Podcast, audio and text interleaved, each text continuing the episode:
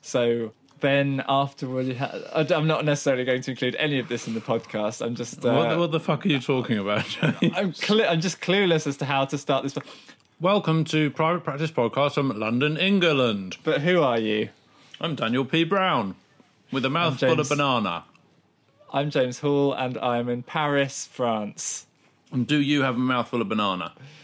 No, because I am superior to you in every way. But obviously, no one refers to Paris as Paris, France, other than Americans. Just to clarify. And no one really refers to London as London, England, other than Americans.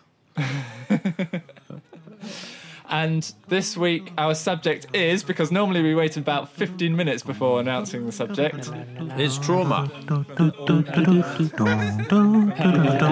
Private Practice Podcast.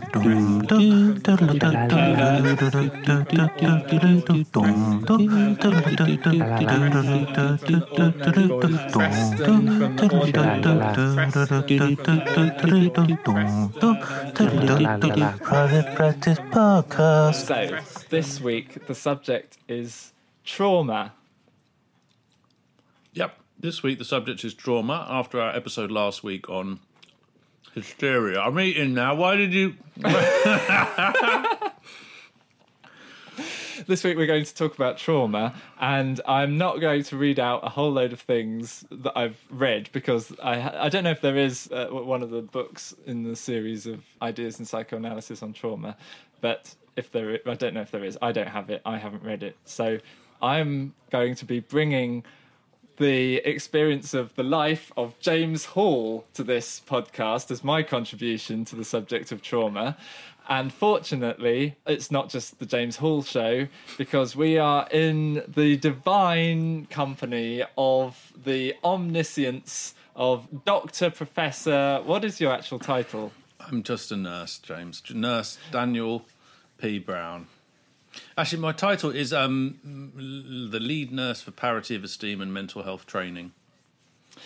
but one of your specialist subjects, if this were to be mastermind, is trauma. So I am I am setting myself I'm setting unrealistic expectations of genius coming from you, which you couldn't possibly meet because they're so high. So you will only let me down over. Okay, good. We've had we've had a few digs. We've you're starting to make me feel, you know, just just just you know, mildly irritated. So um, that's I also think it's quite good when you are mildly irritated and there is a little bit of combat between mm, us. Mm, mm. the competition for me to actually prove I know anything about the topic that you're setting me up to fail on. D- do you want to start So, by giving by giving imparting some of your divine wisdom? Well, listen, I, I, I what I've been enjoying doing, or, or, or, enjoying uh, trying to do, is to bring it back to the listener. So, w- obviously, we have a podcast here that I want to be accessible and useful, and obviously potentially entertaining at the same time. You you bring the entertainment, James, and perhaps I bring the useful. That's the way I like to look at it. So, what we're talking about with trauma is a set of experiences, feelings, sometimes beliefs and behaviours um, related to something really awful that has happened to the individual. So, in relating that to the listener, we have to again just point out that there is the very extreme end of trauma, which I think I think you know most famously and probably most media um, aware would be the kind of the PTSD that a soldier might suffer in a battle zone, um, post traumatic stress disorder. That's like an extreme end um, of the of the trauma spectrum. Can I suggest the other extreme being Waitrose has run out of quinoa?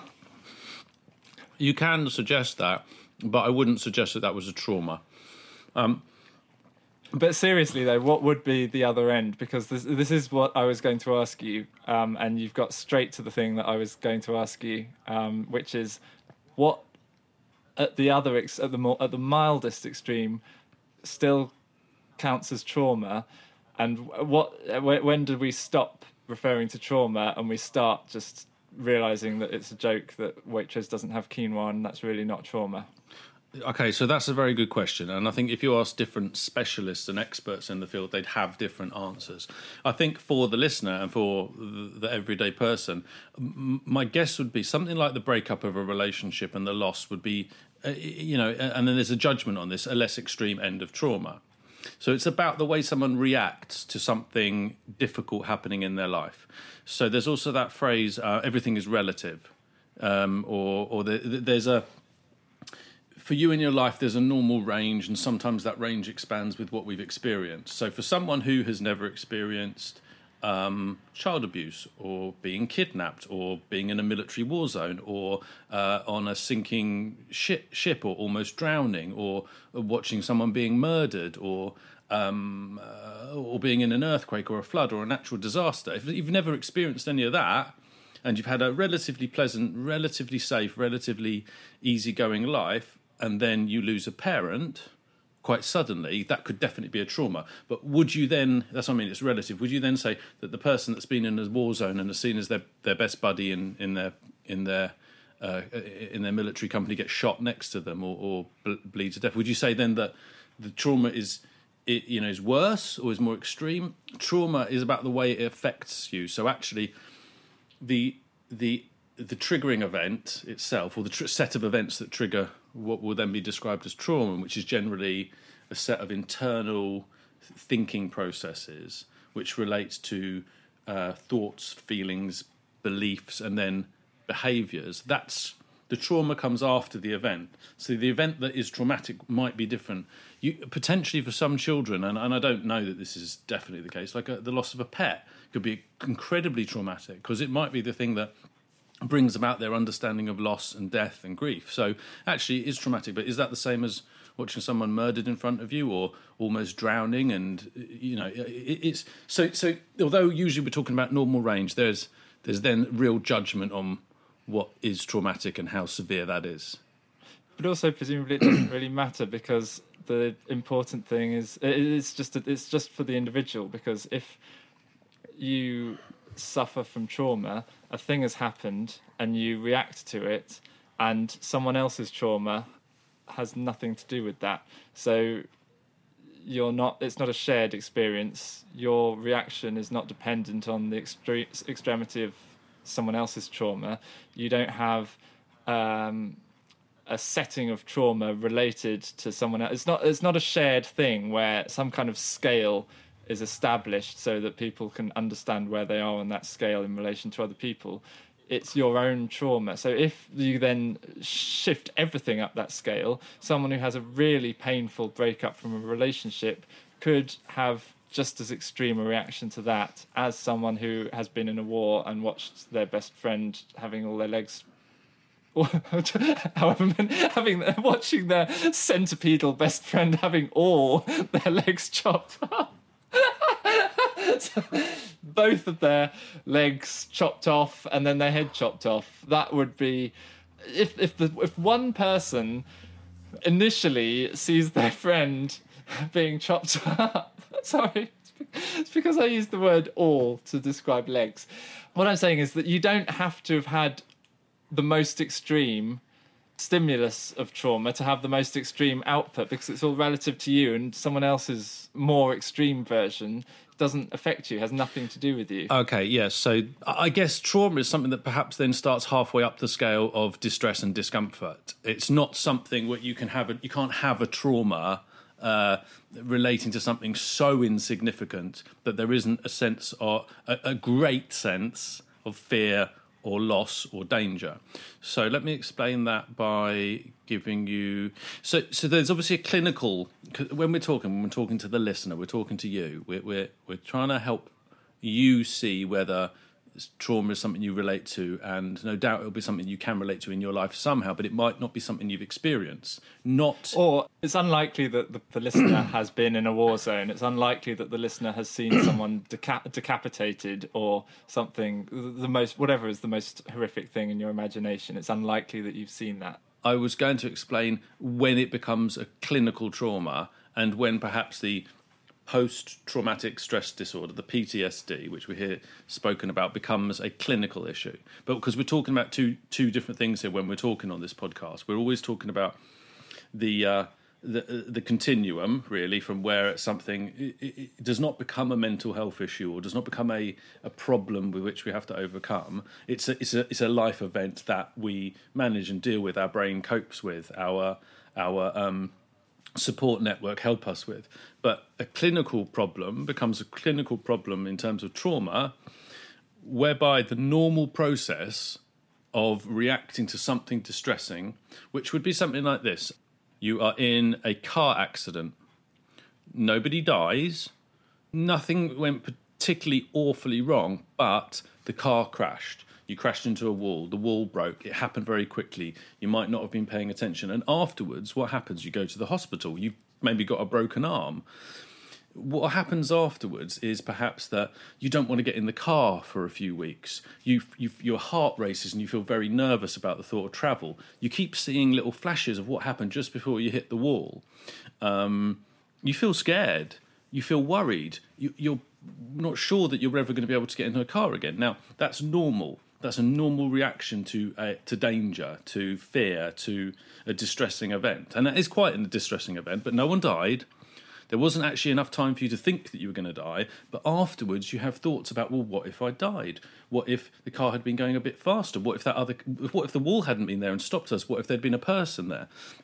Now that that kind of process can go on for a couple of months.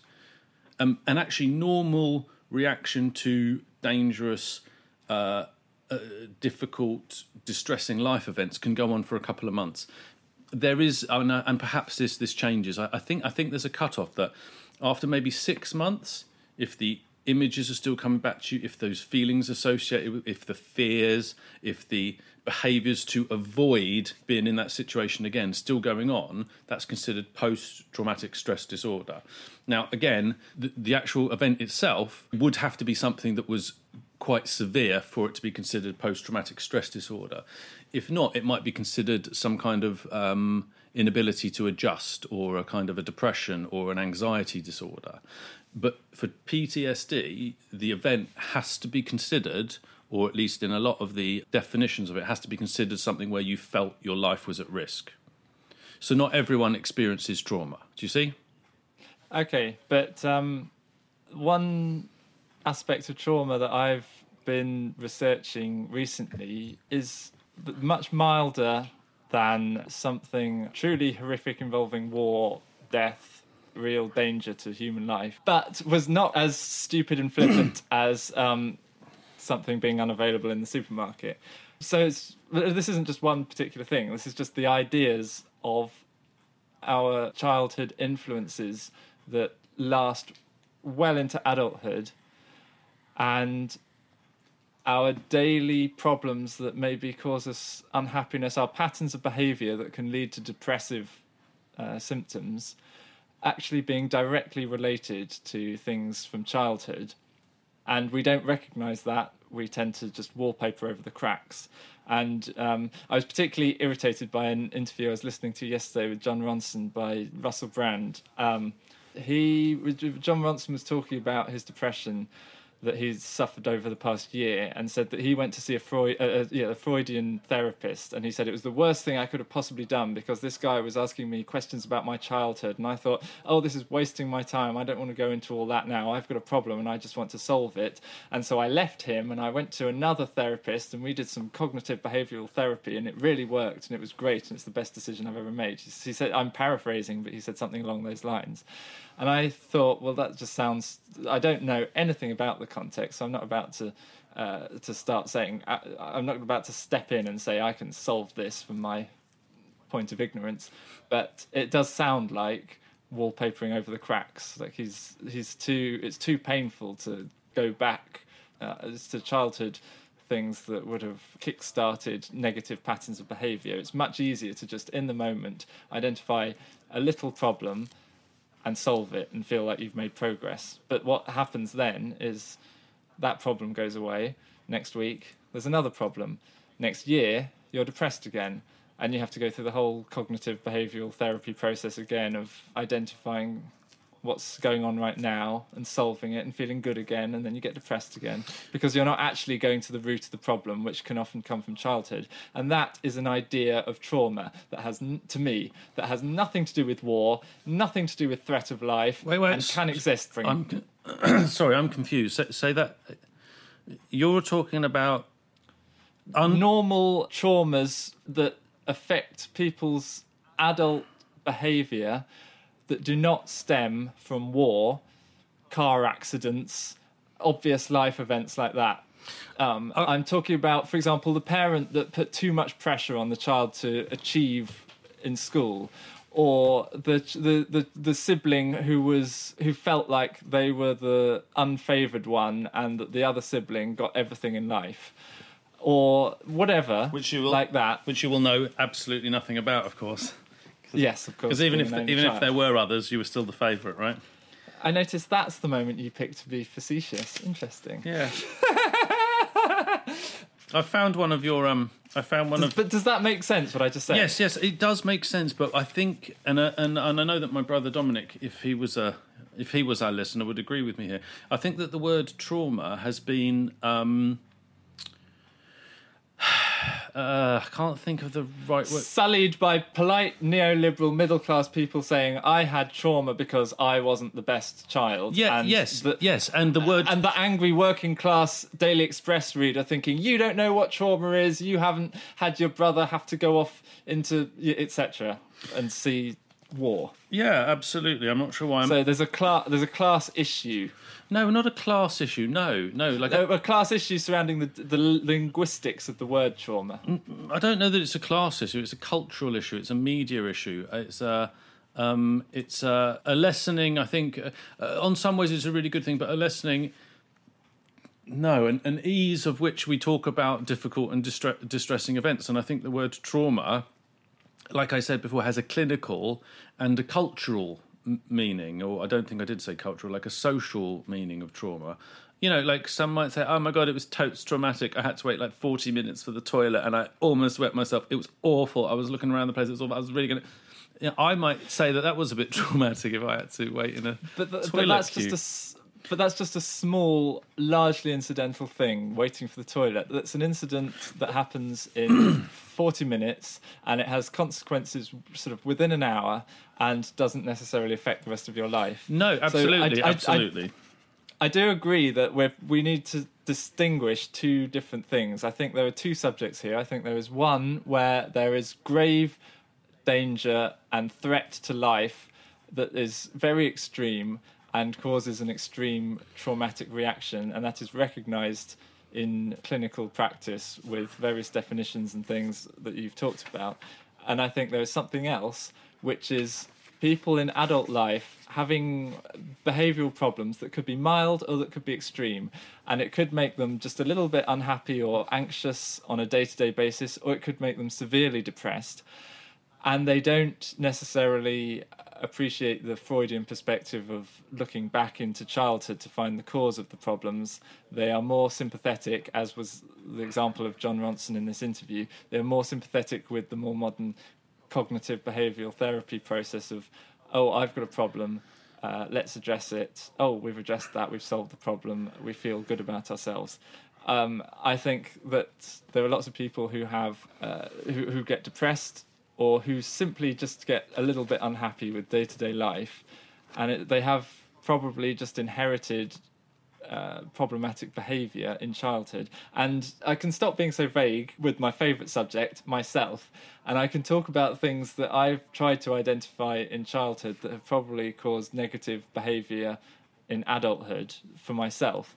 But obviously, to to start talking about that as trauma sounds like I'm belittling and I'm trashing the idea of someone who goes to war and suffers real trauma. And I'm talking about my not real trauma, my slightly inconvenient footnote in a largely okay life in a time of peace. And it's it sullies the word trauma. Well, so I think that's why I think we need two subjects. Yes, yes, I, I agree. But but there is that's what I mean. There's this kind of social or kind of like um, uh, cultural. Oh, it was traumatic, and then there's the clinical traumatic. But there is also uh, the, the, the, I'm, I'm saying there's a third one. There is also like a kind of a truth to it. There is like a kind of a biological. So the clinical would often fit into it would often fit into that. But also, if you don't meet certain criteria, then they, you know, the psychologist or psychiatrist wouldn't diagnose you with having, you know, post traumatic stress disorder or uh, traumatic neuroses. So in the lovely 1966 edition of James Drever's A Dictionary of Psychology, which we've we've popped back to on a number of occasions, remembering this is the 1966 definition of trauma, I think it's quite a nice definition. Any injury, wound, or shock, most frequently physical or structural, but also mental, in the form of an emotional shock, producing a disturbance, more or less enduring, of mental functions. So, actually, if you did want to be, you know, on that definition, if the person started in in Waitrose started having a severe panic reaction to the fact that they couldn't get the um, Lebanon couscous or whatever it was, then perhaps then it could be considered traumatic. But of course, it would then belittle the idea that you've seen your all of your friends' legs blown off in Iraq. You know, is it the same thing? I see. Most people would consider the quinoa issue uh, distress, and even then, it would be probably considered quite pathetic. But what was what was the thinking behind it? You know, is is this is this is, is this person's mother and father coming and they haven't seen them in 10 years and they're trying to put on a perfect meal what's the meaning behind it so i'd consider it distress rather than trauma but in that moment there was a severe emotional disturbance so you could say yeah it is traumatic And whilst we're on the subject of nuances, I think that if anyone assumes that someone who's gone to war and has seen uh, violence is automatically a wonderful, elevated, heroic form of humanity, whilst the person who has a feels distress because they couldn't get what they wanted in the supermarket must be scum who should be trashed for their pathetic life. That is a very uh, that's jumping to conclusions and being incredibly judgmental because of exactly what you said. But I, I want to, t- I, but, but because most people haven't been in war, most people haven't necessarily seen uh, near death tragedy or whatever it might be. Um, I do want to talk about whatever it is. Trauma could be the word, or maybe that's a totally distracting, bad use of language, and there needs to be another word. But I want- I just think you're spot on with because I think um, I wanted you to go back to that. We were talking about childhood distress because you were talking about childhood trauma. So there is definitely childhood trauma, which still, in my mind, we're sort of talking clinically, aren't we? There's the childhood trauma of abuse or neglect, and that generally is is definitely seen by almost everyone as a terrible, awful, life changing event. You know, trauma, neglect abuse, um, not being taken care of, loss of parents, you know, those kind of things that happen in childhood, they're seen as very difficult. But you were also talking earlier on about childhood distresses, disappointments that affect your adult life. And And I also heard someone talking recently about how all I can't remember who it was, but they were talking about how all parents, to some extent, destroy the lives of their children, and that's not intentional. And they could have the best will in the world, and they could read all the parenting books and all that sort of stuff, and be a wonderful, peaceful, uh, mindful, yoga practicing, whatever. They could try to be the perfect parent, and they could still ruin their child's life by instilling disruptive behavior in that child and not even realizing it. And so, what I'm talking about is um, people in adult life who have problematic patterns of behavior. I think often the solution is to look back into childhood with a uh, so this is a Freudian perspective on therapy rather than trying to think about what is it that's currently causing me problems oh it's my job I need to change jobs or oh I shouldn't be living with these people. It's making me depressed. I need to move into a new flat. Because you can move into a new flat, take your problems with you, still be depressed. They fuck you up, your mum and dad. They may not mean to, but they do. They fill you with the faults they had and add some extra just for you. But they were fucked up in their turn by fools in old style hats and coats, who half the time were soppy stern and half at one another's throats. Man hands on misery to man, it deepens like a coastal shelf. Get out as early as you can, and don't have any kids yourself. Um, I mean, a lot of people will have learnt that at GCSE, and I feel that that is exactly what you were talking about. So, um, I know you started going on to something else, which I just couldn't even focus on. so, I, I know the solution here. I'm going to let you speak for a bit, and then we're going to wheel this round to me. And I have no problem with talking about myself at the end of the podcast because people can just stop listening if they don't want to hear it. They've had most of the goodness before that point. Um, there's actually uh an interesting um, parallel with what you're saying in terms of uh, working with working with trauma or distress uh, in a therapeutic way. In that, um, in a cognitive behavioural way, some some conditions um, and some therapy sessions, you might allow a person or give the person permission to, for 15 minutes, talk continuously about whatever it was they wanted in order to get that part out of the way. You know, just sit and listen to 15 minutes of distress in order to work on actual therapeutic techniques. Um, in a session. So that's kind of nice that perhaps we should give you 15 minutes at the end of each podcast.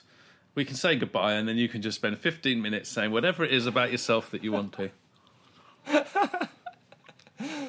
I I just um I often find this listening back when I'm editing these podcasts. I'm there's there's always in my head everything I say. There's uh there's a there's probably why I um so much, and I have to edit out so many ums. Usually, it's because everything there's always a constant self censorship of I don't want to sound like a person with no sense of reality, You don't, whatever that may you be. You don't want to sound like yourself. Exactly. The autiste in me finds it very difficult that we can, on the one hand, to talk about childhood events like being the sibling who was not favoured, which then causes you a life of bad patterns of behaviour. Like you might be antisocial, you might be obnoxious to work with, you might suffer from depression because of all of that and you might not realize that it comes from childhood and it might take ages for you to until you eventually dive back into your childhood and realize what is the cause of your problem so that you can work on it.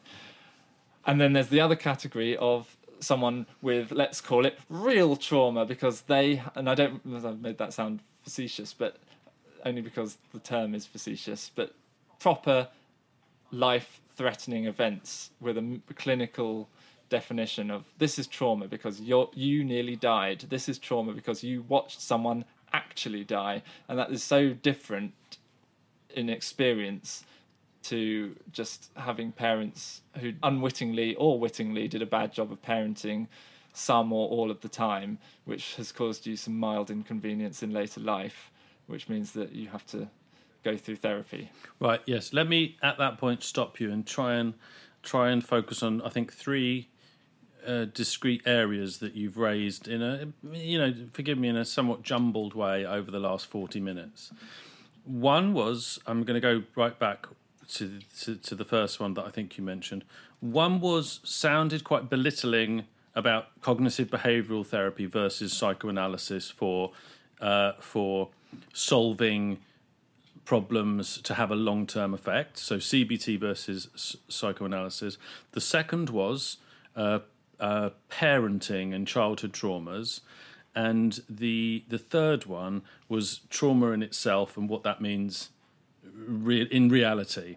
Um, and last week we were also talking about emotionally unstable uh, personality disorder, also known as borderline personality disorder. And we started to look at trauma then. So we got these three ideas. So CBT versus psychoanalysis, which should maybe come last. And then also um, parenting and how traumas might develop, although they might not be considered life threatening traumas, is something that destabilizes someone emotionally. So this takes me to attachment theory. Do you know much about attachment theory? Not really, no. So there's this chap called Bowlby, Bowlby's theory of attachment, and it's about how, uh, uh, and, and this is not an area that I'm I'm in tall specialist in. It's just something that is always there in the background, and you'll often be reminded of if you go to a clinical discussion or you talk to a psychologist or um, or you do any reading around psychology and and uh, behavioural or developmental psychology.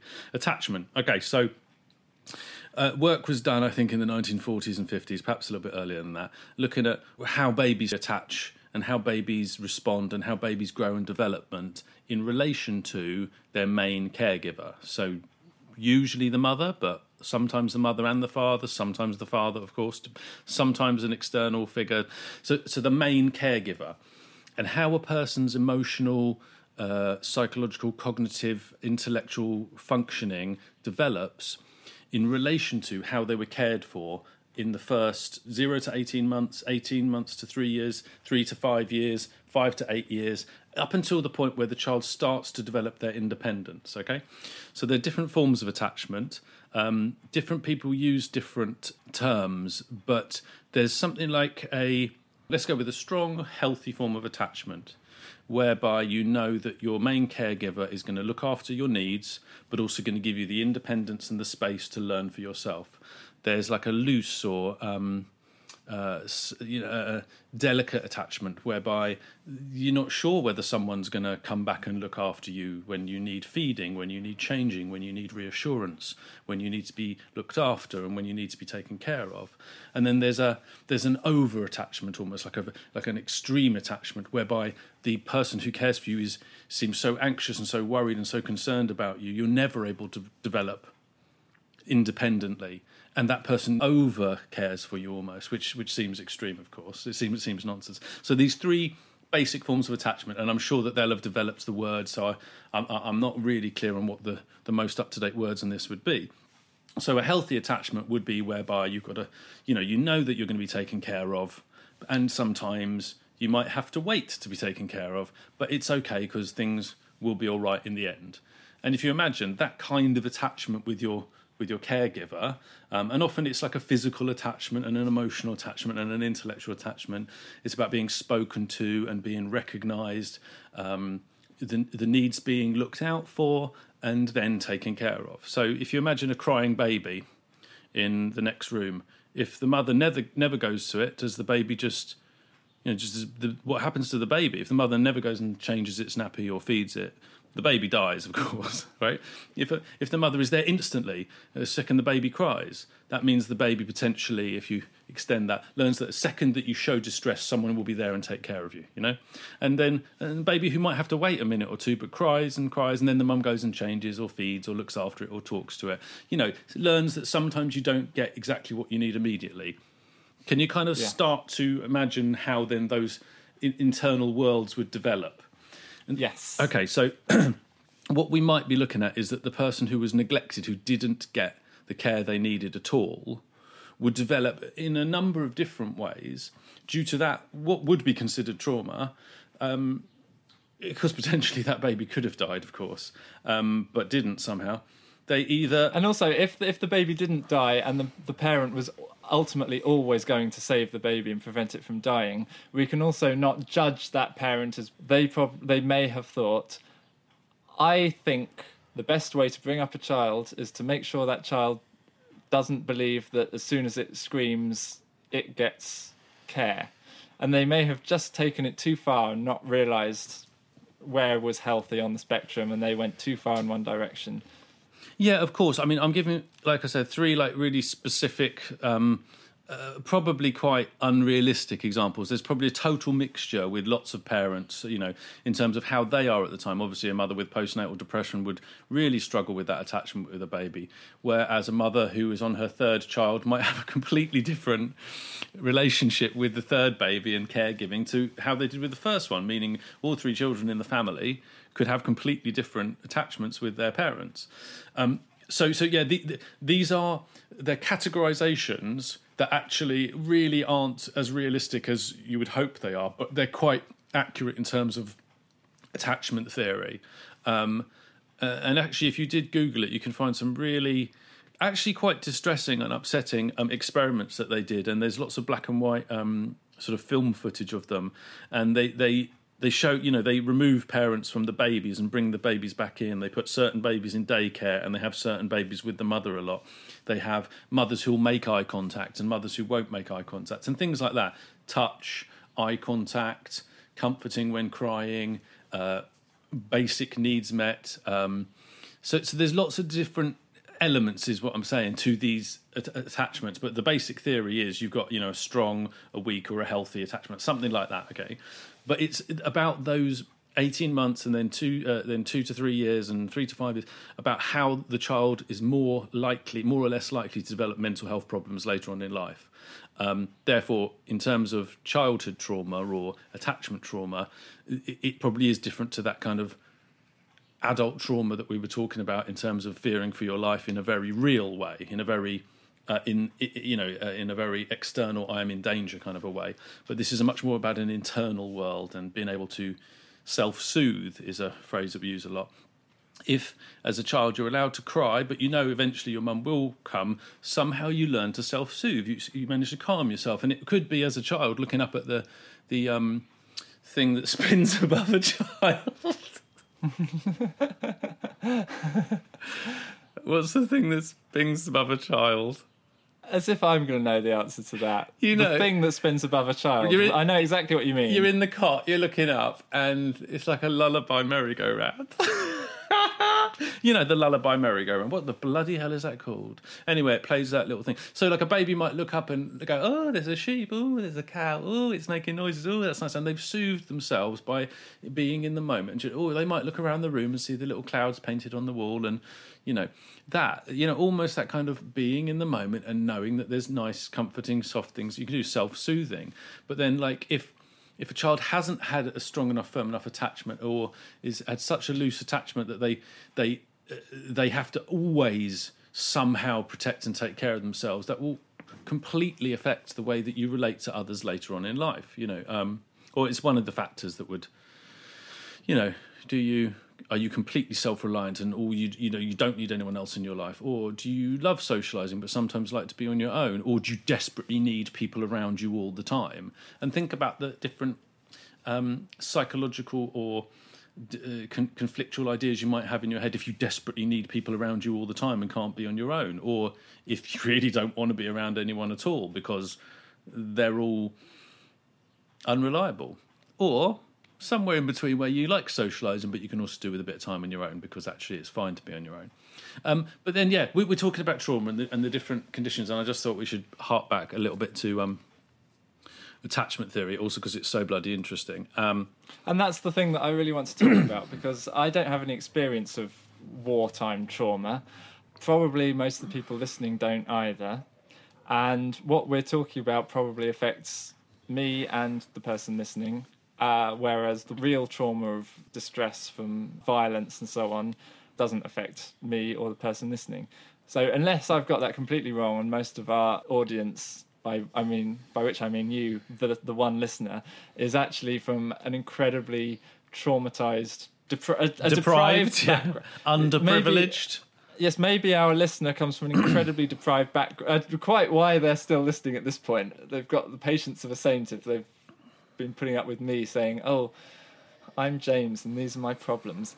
If that's who our listener is, then they probably won't get anything from this. But I'm guessing that the listener, in order to get something from this, we need to not dwell on wartime trauma. We need to focus on what you've just been talking about attachment to a parent, for example, in childhood, or slightly more extreme example, but within the same room, the same house, uh, domestic violence. I, I I bring this up now because I made a whole episode about James Four, and I talked about trauma, and then I just did that on a whim, and then several weeks later I listened back to it, and I also listened to various people talking about trauma, and I tried to understand much more than I than the, than the nothing that was the case when I made that episode, and I found that episode really difficult to listen back to because I thought, oh, who's this idiot talking about something he doesn't understand?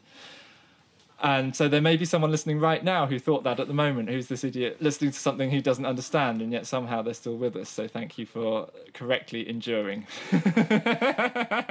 Okay, I, I just want to I just want to ask you about that. What what are you? Because do you know what, James? I I, I constantly criticise you for mm, a barrage of words and they're not listening to me. But I'm wondering whether I am regularly guilty of that myself. You're bringing up something there. You're bringing up an episode we did about a friend of yours who. Um, you were having basically a, a strong, difficult disagreement with, and in the episode, you felt like you were really flippant about it when you listened back and you felt that you were misusing the word trauma because actually it wasn't traumatic or, or, what do you mean No, not at all. I, I don't feel like I was misusing the word trauma because it wasn't traumatic. I think I had I think I- it was in in the whole process of un- trying to understand this. I think it was absolutely step one, and then I listened back to it many life lessons later, and thought, "Well done, James. You went and made an episode on day one." But I don't think that I was barking up the wrong tree, uh, getting into the subject of trauma based on what happened, and that had nothing to do with war which is why I'm interested in talking about Thingamy's theory of attachment. Um, and as a result of the idea of trauma being something that I had never understood, never thought about, and thought had nothing to do with me, presenting itself in my life when I conveniently had the luxury of time to sit and think about it, I then dived into all of what I thought was my own problematic behavior. So throughout January, whilst I was joking about living in paradise and sunshine and having wonderful food and palm trees, what I was actually using that time to do was sit in solitude on my own in a room with no friends, no social life, no income, nothing like that, no distraction, in other words, and just concentrate on everything that I thought was a problem with myself, problematic behavior. So, one thing I identified, uh, which I kind of brought up in the um, paranoia episode, was my resentment towards institutions as an example of your attachment to your mother being in your eyes as a younger person completely positive overwhelmingly putting you first you being considered to be the the key point and the most important person in the room and there's not really anything wrong with James. You couldn't understand why they might see faults in you at an interview until you've over time reflected on it and realised that actually they're not just going to assume that just because you're James Hall and you're there that you're the person for the job. You actually have to perform in a way to impress them and to show them that you're the right person for the job. Whereas actually your childhood development was uh, and your adult development was coloured by your childhood experiences, whereby you were the most important and already perfect. that is most of it. I also think there's an influence from my slightly bizarre, erratic childhood where I moved around and moved from school to school and never formed long lasting friendships. So that also influenced this idea that I'm somehow different to everyone else and I don't fit in, and it's because the institution doesn't allow me to fit in. So I will never. There's never a school where I will fit in, and then that translates to there is never a university where I will fit in, and that translates to there is never an institution where I will fit in, and therefore I'm never going to get a job that I want. So I have to just rot in disillusionment and feel depressed for the rest of my life, and just hope that something comes along. Okay. and I have had uh, so for example my first job where I had where I was well looked after and had my living costs paid and therefore was independent with a job blah blah blah all the things that I've been trying to get I feel like that was something I kind of fell into with some luck wherever I've had to compete with other people I have been hopeless and I've come away disillusioned time and time again. And I, and that's not because all institutions are wrong. It's because I approached it wrongly, Incorrectly. incorrectly. I think there are many, many, many root causes of why I've always found it difficult, seemingly impossible, thoroughly painful. I've always hated applying for jobs, hated going for interviews, not got the job, felt disillusioned. It's happened so many times. Okay, okay. Um, Actually, let's just have a little look at that a minute because we're talking to the listener, and so what? What you, you- we're on an episode about trauma. We've looked at childhood attachment. We looked at that kind of. We're now talking about what could only be, I guess, considered the the lower level ongoing effect of upbringing, which might bring about day to day traumas in in inverted commas rather than clinical traumas. And you're giving the example of applying for jobs and not getting them, and what you're left with, the thoughts you're left with, the feelings you're left with, Feeling like the world is for everyone else, not for me. I'll never fit in. and and okay, again, like it's very difficult with you, James, to to understand whether you are being just flippant and exaggerating, um, or whether you really mean that. So when you say What, what? How is that? So, so if you did you? When was your last time you applied for a job you didn't get? I find it difficult to go anti chronologically. Um, so basically, when I can I answer that the other way around. So when I graduated, it was 16 months I think before I got a job. Um, and in that time, I applied for hundreds and hundreds and hundreds of jobs, and I was completely clueless. And I went for interviews, and I just didn't know what was going on, and I didn't get the jobs, and I didn't understand why. And various negative patterns of behaviour ensued, where I, whereby I became sort of like an adult brat, thinking, "Oh, well, it's not me, it's you. There must be uh, uh, all the institution." And I, I don't mean to. Sorry if I'm seeming facetious again, but I blamed the institutions, not myself. I didn't see problems in myself. I saw problems in the outside world, So- and that was how I coped with it. So you were in denial in many ways. Absolutely. So when I'm asking you, I guess almost to I haven't said it, but I think in my mind what I wanted you to do was focus on the feelings and the distress. Like what what was that like? If you but if you were in denial, you wouldn't been feeling distressed. You'd have been feeling what angry or Yes, no, it was, it, it was an extreme, bit of drop extreme. It was to a mild, I don't, a mild. I, I don't, yeah, I don't care to what extent. It was Yeah. established loneliness, feeling like the world is for other people, not for me. I don't fit in. I'm weird and different. I don't know how to please other people. I don't know how to give people what they want in an interview, in a social situation. I don't know how to go up to a person and show them that they can hire me and I can do their job. I simply don't know how to do that. I don't fit in. Other people can do it. They get all the opportunities in life because they're just the people who fit into the current system. The system doesn't work for me. I can't get into it. So I'm looking ahead to a lifetime of failure Would- would you- and not fitting in and loneliness. Would you think that's incredibly? Would you think it's interesting? Gosh, we've got to stop going with these extremes, don't we? Incredibly extreme, totally, all encompassingly. Um, that's very relatable. I think a lot of people listening would, you know, at one stage in their life, you know, I, I feel like that's a perfect description of being a teenager. You know, I don't fit in. Except for me, it happened when in my mid twenties. I do feel like I'm all the stages I've had are a lot later than most people tend to have these things. There's just one other thing that I want to say, and I don't know if now is a good time. We've gone over the hour mark, and I've got 17% battery on my laptop. But just to bring up uh, a walloping great big thing and slap it on the table, and maybe leave it for another time. Uh, my dad died when I was 16. I've mentioned this before. Um, he I, he'd already had a family, as in he was married and had two children who grew up, um, and then he got divorced, and then he met my mum, and then I was born a whole generation later, which is why my whatever you want to call it, sis, stepsister, stepbrother, or a, a whole generation older than me. I've got I'm an uncle or half uncle to people older than me.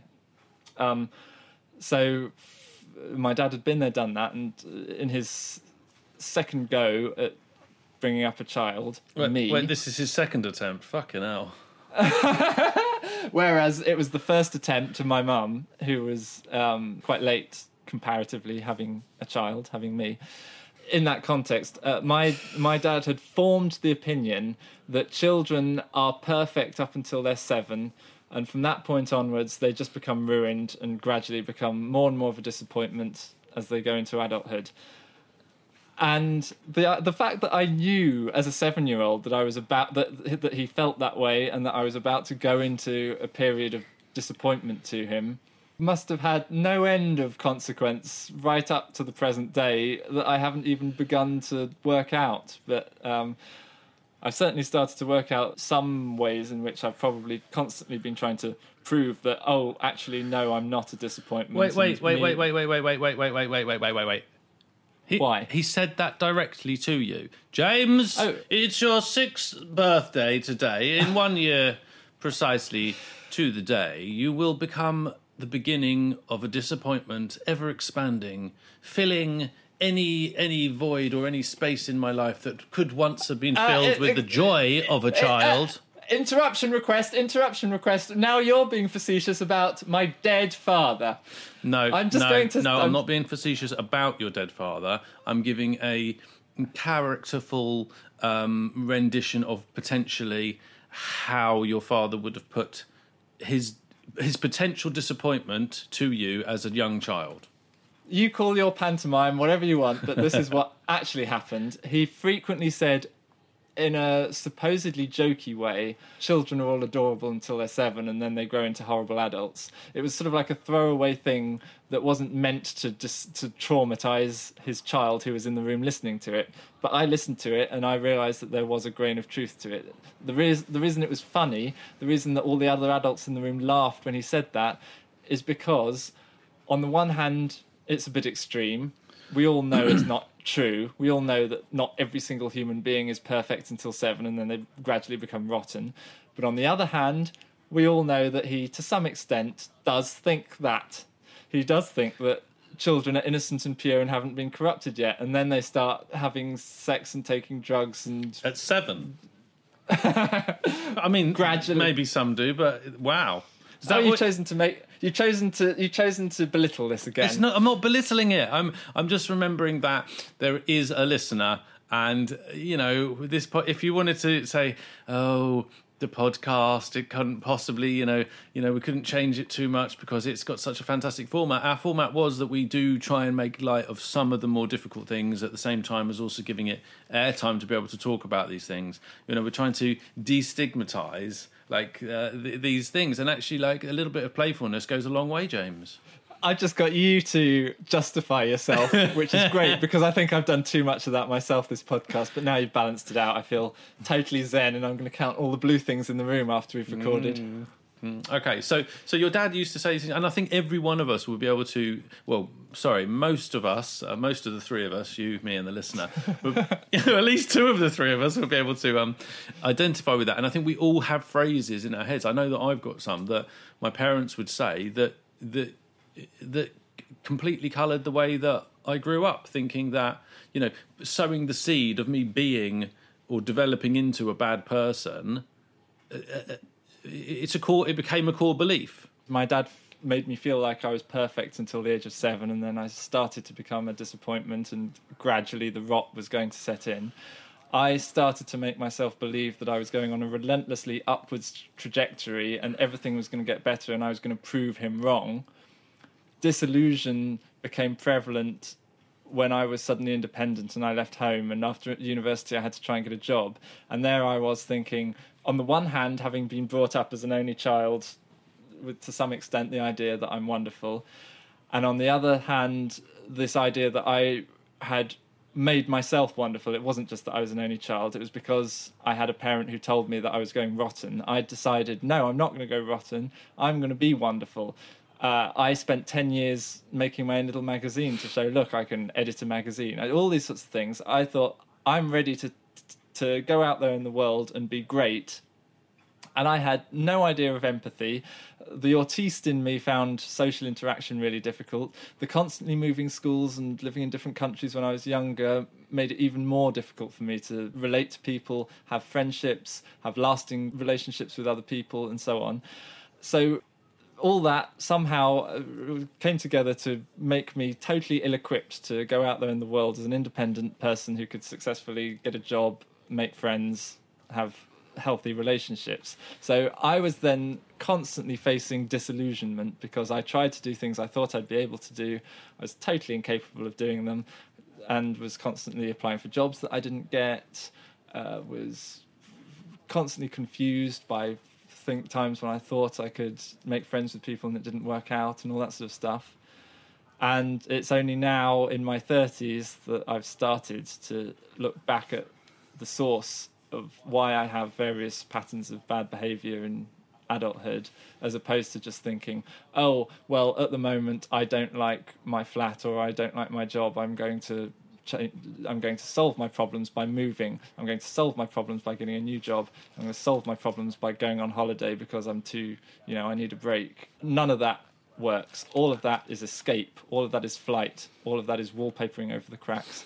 And I feel like only now, going back into childhood, trying to work out why I think the things I think, why I behave the way I do, why I don't get a job, why I upset a friend, why a relationship doesn't work, or whatever it is, going back to childhood to try and work out uh, some of the patterns of my adult behavior, I find that really productive and useful, and more so than any previous flight, escapism, wallpapering over the cracks.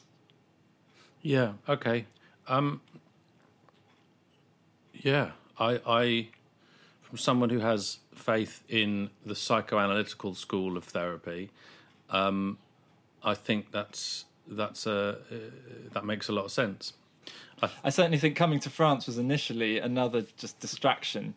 How can I just escape my life? I know I'll go to another country, but wherever I go, I take myself with me. And France was a big old distraction for several months because there's just so much novelty from the interrailing and the language school and living with a family and all that. And it was only really in January when I was just sat in a room on my own with no friends, no social life, no money coming in, nothing to do, that I actually had the luxury of the time to just sit on a chair, not talk to anyone, not go anywhere, and just think. I, you know, I think what you've perfectly done, of course, in you, in your in your very impressive way. Although there's a lot of garble during that thing, is you've taken us to, I guess, the next, the next episode, which has got to be core beliefs, how we challenge them, deny them, or avoid them, and what can we do to become a more um, present person in our life as it really is, um, which all sounds very much like uh, a very positive topic to go on to from trauma. Uh, what do you think to that, James? Maybe next time we look at core beliefs and who we are, who we really. It sounds wonderful, and I have every faith in your divine omnipotence, nurse Daniel P. Brown. Okay, well, I think that was a pretty good wrap up from you there. So uh, I guess all we got to say is, you know, keep your comments, questions, and coming in on our Twitter feed, our Facebook account, our Instagram account. Snap, We definitely do, let's, snap, let's- Snapchat us if you'd like. uh, we don't. We do not have a Twitter account. Do not Snapchat me because I don't want to receive Snapchats from strangers. By all means, look up my uh, brightly lit, sun-kissed travel photos on Instagram if you want to. But if you don't like buildings and trees, you'll find my account very boring. And uh, find Dan on Facebook and give him lots of attention. great. Okay, so that that summarizes everything for this week. Thank you for listening to Trauma. We will see you next time on Private Practice Podcast. It's a wonderful